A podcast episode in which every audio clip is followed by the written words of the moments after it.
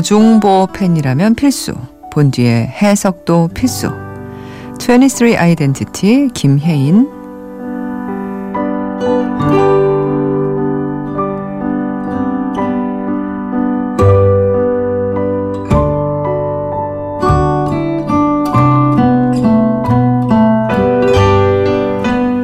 영화가 바르셀로나면 맥어 보이는 메시다.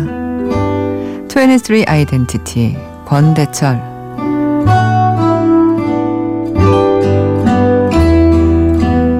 괴물은 어떻게 태어나는가 23 아이덴티티 최영생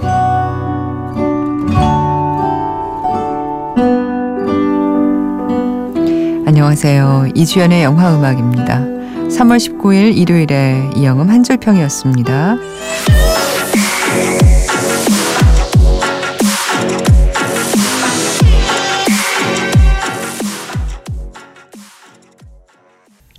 예, 어 마지막까지 절규하네요. 예.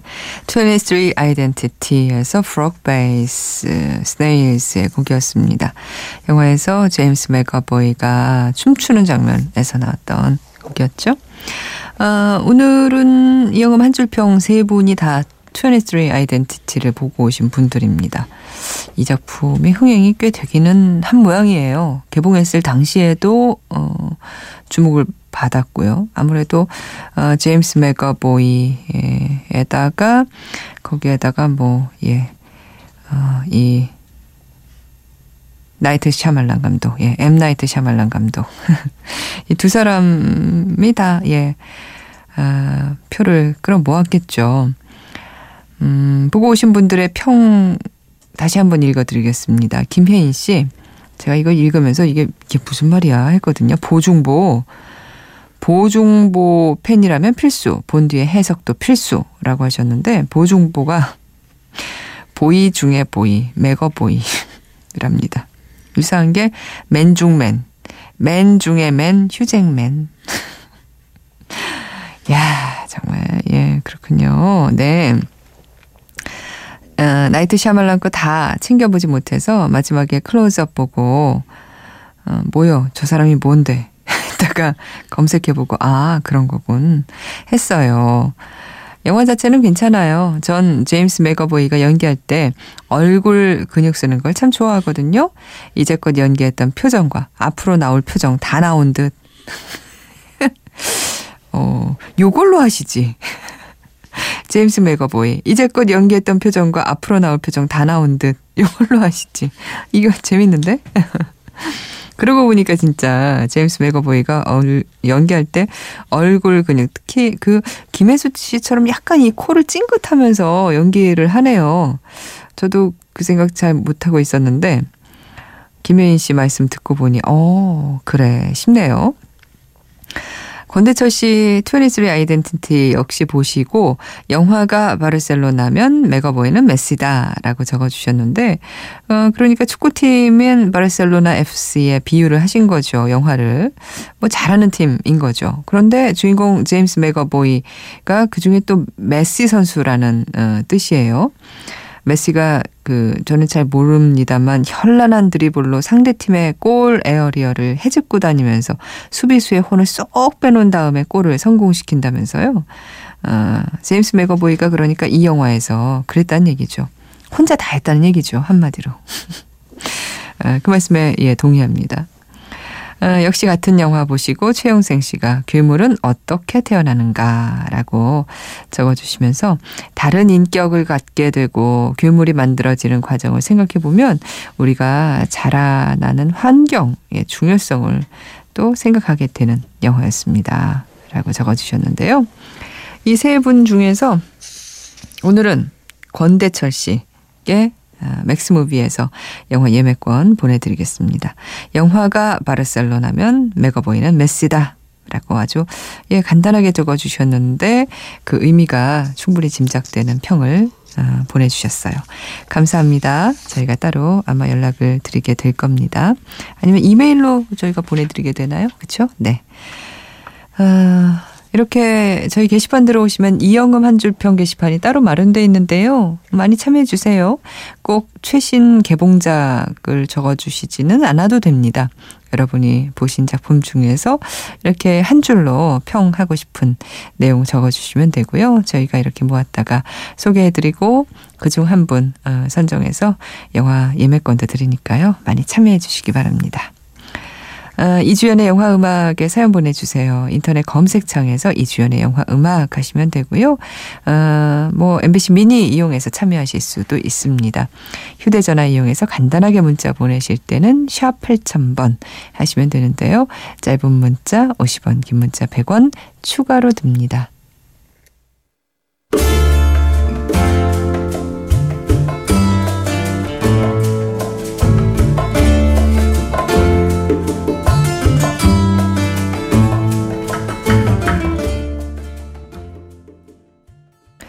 이제 이 아, 부에나비스타 소셜 클럽의 할아버지 할머니 중에서도 돌아가신 분들이 꽤 계시겠다 싶네요. 영화가 나온 지도 꽤 됐으니까요. 이브라임 페레 할아버지도 돌아가셨잖아요. 찬찬 음, 듣고 왔습니다. 아, 사연 좀 볼게요. 이정희 씨가 엄마라는 자리 그리고 조건은 무엇을 시도하기엔 참 힘든 것 같아요. 즐기고 싶으나 즐길 수 없고 꼬리표처럼 따라다니는 아이들 셋과 신랑 뒷바라지 가정 살림 그리고 직장 출퇴근까지 현실을 부정하고 싶지만 그것마저도 사치인 아직은 시작에 불과하다. 조금씩 내려놓으면 또 다른 세상이 보일 거라 긍정적으로 합리화 중이며 마음속으로 마법을 거는 중입니다.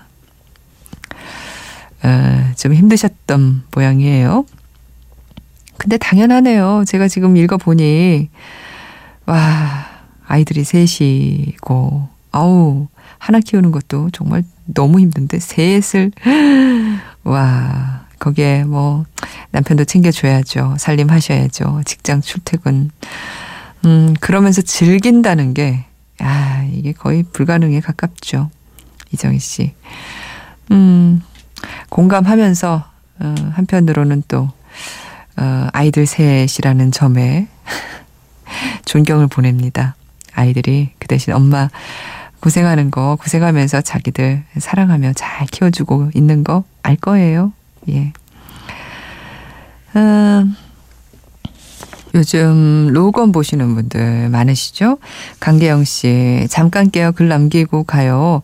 어, 14일이 7주년 결혼 기념일인데 애들 어, 재워 부모님에게 맡기고 밤에 로건 보자고 했건만 애들 재우고 보니 남편은 코 골고 자네요. 유유, 다음에 보죠 뭐. 아마 내년쯤? 음악이라도 부탁해요. 하셨는데. 아, 우프다. 웃음은 났는데 슬프네요, 진짜. 남편도 피곤하셨나 봐요. 네.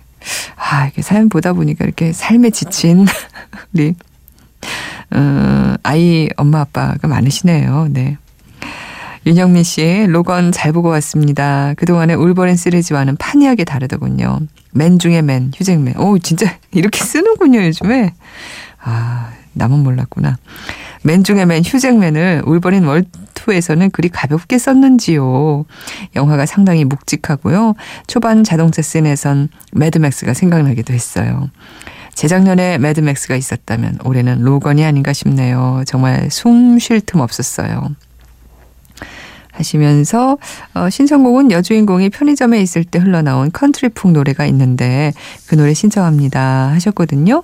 아 요거 아닐까 싶어요. 편의점에서 이렇게 막 뭐 물건 이렇게 구경하고 할 때 흐르던 음악 말씀하시는 거죠.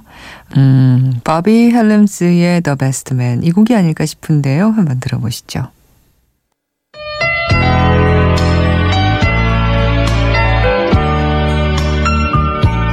I am gathered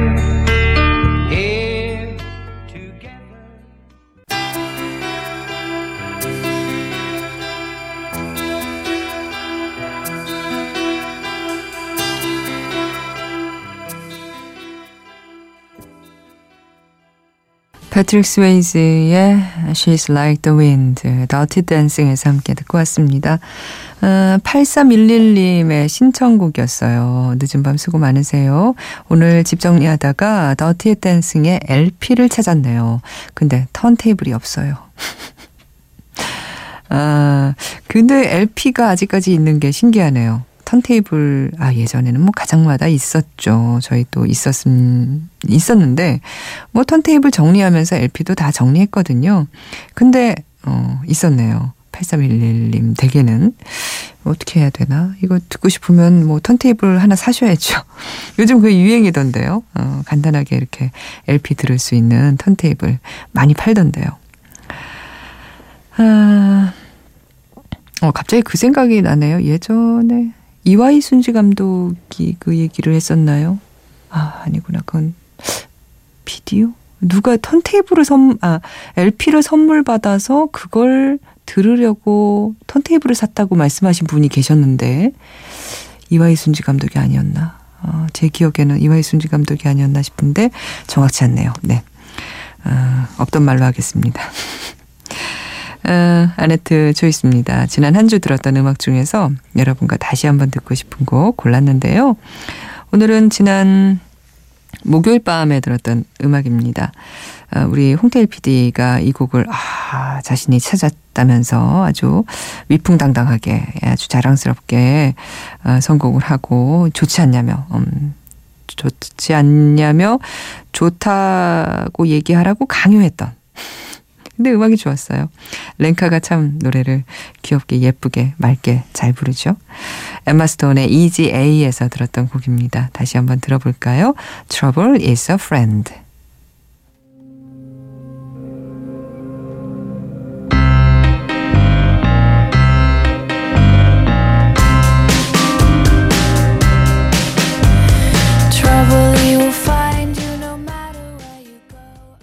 분은 박태규 씨인데요. 상암 MBC 옆에서 큰 화재 사고가 났던데 피해는 없죠. 하셨는데 네, 저희는 뭐 별다른 피해 없습니다만 진짜 저희 MBC 어, 건물 바로 옆 건물이에요. 길 하나 사이에 두고 바로 옆 건물이라 아, 특히나 그때 저희는 바로 그 불이 정말 예, 한창 타고 있을 때 바로 그 현장에 있었거든요. 식사 중이었는데 얼마나 놀랐는지 모릅니다. 꽤 큰 불이어서 예. 걱정도 많이 했는데 지금 다시 예, 거기에 이렇게 막을 치고 어, 공사하는 것 같더라고요. 어, 태규 씨가 스타워즈 로그원에서 음악 듣고 싶다고 하셔서 예, 로그원 준비했습니다.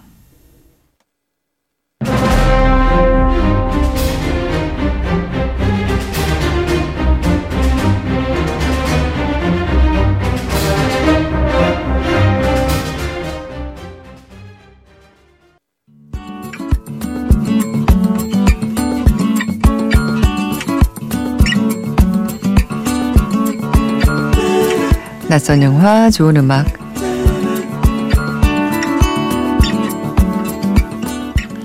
영화는 낯설지만 음악만큼은 반짝반짝 빛나는 영화가 좀 많습니다. 그런 영화의 음악을 들어보는 낯선 영화, 좋은 음악이에요. 오늘 들어볼 좋은 음악은 지난 목요일에 개봉한 하지만 역시 극장에서 볼 수 없는 영화입니다. 근데 보신 분들도 있을 거예요. 지난해 부천 판타스틱 영화제에서 상영된 일본 영화 64 파트 1의 주제가입니다. 아, 파트 1이라고 해야 되나요? 64라고 했으니? 예. 제목에서도 알 수 있듯이 영화 64는 파트 1, 2, 뭐 이렇게 두 편으로 나뉘어져서 제작이 됐는데요. 그중 파트 1, 파트 1이 디지털로 개봉한 거죠. 여기서 64는 쇼와 64년, 그러니까 1989년을 의미합니다. 1989년에 7살 소녀가 유괴돼서 살해되는 사건이 발생하는데 범인이 잡히지 않아 미제 사건이 되죠. 그로부터 14년 후 공소시효 만료까지 단 1년을 남겨놓고 14년 전과 너무나 닮은 유괴 사건이 일어나고 경찰 공보관인 미카아미가 사건의 진실을 추적해 나가는 과정을 그린 미스터리 범죄 영화입니다. 저희가 시네톡톡에서 전에 소개해 드린 적도 있는데요. 이 신문기자 출신의 요코야마 히데오가 실제 사건을 모티브로 해서 쓴 소설 64가 원작이고요. 제40회 일본 아카데미 시상식에서 최우수 남우주연상을 비롯해 총 9개 부문에서 수상했다니까 어느 정도 작품성이 보증된 영화라고 할 수 있겠죠. 사토 코이치가 경찰 공보관 미카미 역을 그리고 립반윙클의 신부의 그 아야노고가 미카미의 부하 직원인 스와 역으로 출연합니다.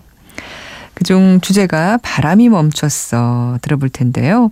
어, 노래를 부른 사람은 오다 카즈마사예요. 일본의 국민 가수라고 해도 무방한 올해 나이 이른의 포크 가수인데요.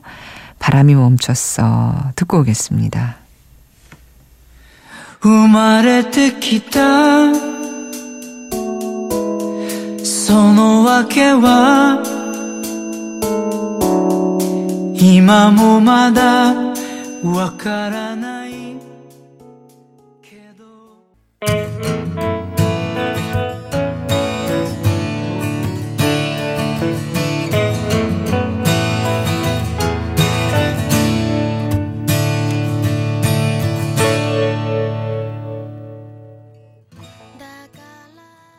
이번 주에 재개봉한 아 지난주군요 재개봉한 태양의 노래에서 유이의 Goodbye Days까지 이어서 들었습니다.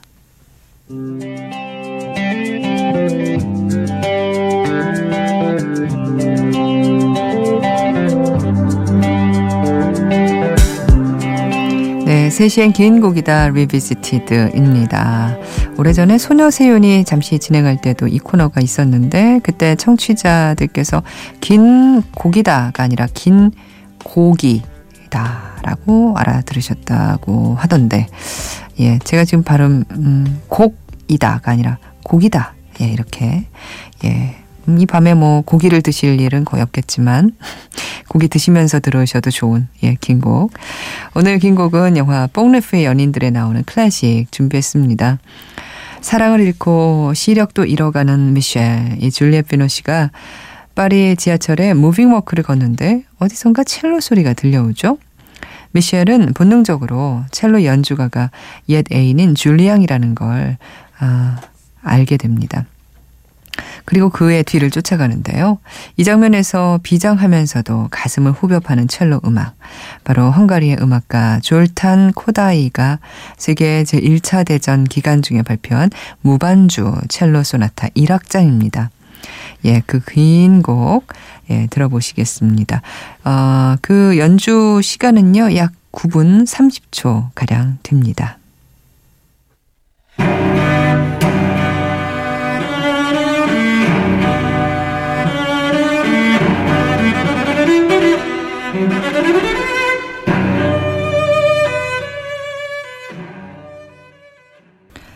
퐁네프의 연인들에서 어, 듣고 오셨습니다. 헝가리의 음악가 졸탄 코다이가 작곡한 무반주 첼로 소나타 1악장이었습니다. 좀 길었죠? 어, 이 퐁네프의 연인들의 감독 레오 카락스가 뮤지컬 영화를 만든다는 소식이에요. 어, 주연은 아담 드라이버 그리고 리한나인데요. 어, 영화 제목이 아네뜨네요. 네. 아, 기대되네요.